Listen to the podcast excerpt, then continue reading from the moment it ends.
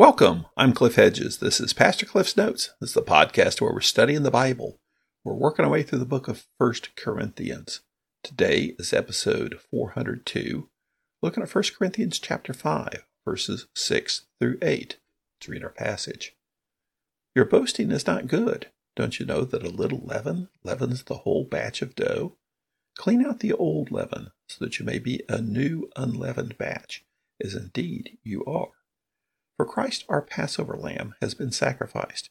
Therefore let us observe the feast, not with the old leaven, or with the leaven of malice and evil, but with the unleavened bread of sincerity and truth.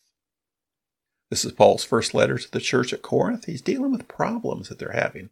He's been dealing with the divisions of people trying to align with different leaders, people trying to puff themselves up. He's dealt with the challenge of their love of human wisdom. He's been challenging them turning to the wisdom of God.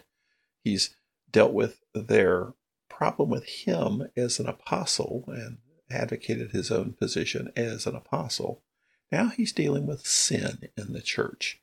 Last time we started in chapter 5, where he talked about this sexual immorality that's in the church that's not even tolerated amongst the Gentiles. A man is sleeping with his father's wife. And he says, This is wrong. I know it's wrong from here, and you guys need to come together and throw this guy out of the church and deal with the problem. He's continuing the explanation of that here in verse 6. He says, Your boasting is not good. Well, back in verse 2, he said, okay, you've got this sin and you are arrogant. And the word arrogant can be translated as proud or puffed up. So you guys seem to be proud of your stance with this sin, that you're either celebrating it or just not dealing with it, and you're proud of that fact. You, you guys should be grief stricken, he said. So your boasting is not good. Now, notice that this, he doesn't really condemn the man so much what he's more concerned with is the community, the church itself.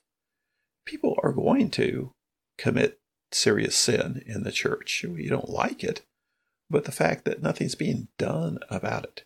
You would like for someone to go to him and try and restore him to a good standing, but that's not being done. And if someone will not be restored, then you have no choice but to remove them from the church. So his concern is the church itself that is not dealing with this. He's outraged by the man's behavior, but he's more concerned about the church and their attitude about it. So, verse 6 your boasting is not good. Don't you know that a little leaven leavens the whole batch of dough? Now, this is not a scriptural saying, but it's a proverbial saying. Not to say it's a proverb out of the book of Proverbs, but a proverb is a type of saying the book of Proverbs is a collection of proverbs, biblical proverbs, but a proverb is a wise saying. So this is pretty much like saying a bad apple spoils the whole barrel. That's a proverbial saying. And, and that's what he's saying here. This this is a common saying in their society. A little leaven leavens the whole batch of dough. Now, leaven, we often just associate it with yeast, but yeast itself didn't really exist at this point in time. Yeast is a type of leaven. There's a lot of leavening agents, and leaven is both a noun and a verb. You put leaven in bread to leaven it. And the English word leaven comes from an old English word for level. The, otherwise, the bread is rising. The bread rises because of the gases produced by the fermentation process. And it doesn't take a lot of this leavened dough to cause it to happen. If you just normally make bread dough and let it sit, it will eventually just gather little bits of bacteria and fungus from the air and start to rise. In effect, it's really rotting, but it will create the uh, gas bubbles, which will cause the bread to rise when it's cooked. Or you can speed up the process by taking a little bit of yesterday's dough and it's already spoiled by today, but you add it to today's dough and it speeds up this fermentation process because the, the bacteria and fungus that is in this yesterday's dough, just a little bit of it, will spread throughout the today's dough.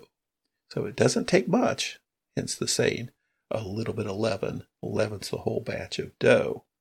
Now, verse 7 Clean out the old leaven, so that you may be a new unleavened batch, as indeed you are. The Old Testament often and the New Testament both refer to sin using the motif of leaven because this idea of it spreading.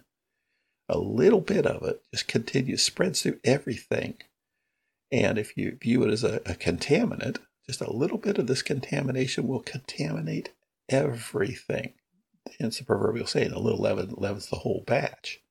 So this sin that's not being dealt with in the church will corrupt the entire church.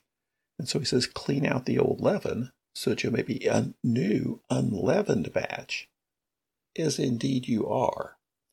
Now, the way he's speaking here is he's saying, clean out the sin so that you can be free of sin. But you're really already freed from sin in Christ. So, some ways, he's kind of saying, become what you already are. You are freed from sin in Christ, but there's still sin to be dealt with. So, deal with the sin so that you can actually be what Christ has already made you, that is free of sin. And this new unleavened batch, this is the theme of the Feast of Unleavened Bread at Passover each year in the Jewish calendar. And so he immediately jumps into that thought. He says, For Christ, our Passover lamb, has been sacrificed. The Passover is the Feast of Unleavened Bread. Well, that's the whole reason that you are free from sin, is because of the sacrifice of Christ. Now, the uh, Feast of Unleavened Bread goes back to the Passover as the Israelites were brought out of Egypt by Moses under the protection of God, and the Passover was the death of the firstborn. And they were told to celebrate this Passover meal and to clean out all the leaven from their homes. And the the theme of this, the picture being painted, was one they were supposed to be dressed, ready to go for this meal. There wasn't time for bread to rise, so there was no leavened bread was to be consumed. And then part of the annual observance of that was every year to clean out all the leaven from the household, start with a new unleavened batch of bread. It will naturally pick up mold and bacteria from the air, and then you will restart the process of uh, contaminating every day's bread dough with yesterday's leftover bread dough. But that's the, the imagery he's using here. And the idea being that sin is like leaven, it just keeps contaminating. So seriously clean it out like you do for the feast of the unleavened bread, so you can start over with a pure loaf of bread. So, verse 8 Therefore, let us observe the feast, not with the old leaven, or with the leaven of malice and evil, but with the unleavened bread of sincerity and truth. The challenge to him is deal with the sin in the church. It's not just one guy. This is going to corrupt the entire church because if you don't deal with sin, well, the reason you wouldn't deal with sin is because you don't take sin seriously, and you've got to take sin seriously. But what am in Christ? I've been forgiven of sin. Yes, but sin still affects your relationship with God sin comes between you and God. And you may be forgiven of sin, and yeah, you're going to go to heaven, but you are grieving the Holy Spirit as you live in sin and don't deal with sin and don't take sin seriously. So, the challenge deal with it. Take the sin seriously. Clean out this leaven so that you can start with this new loaf of unleavened bread.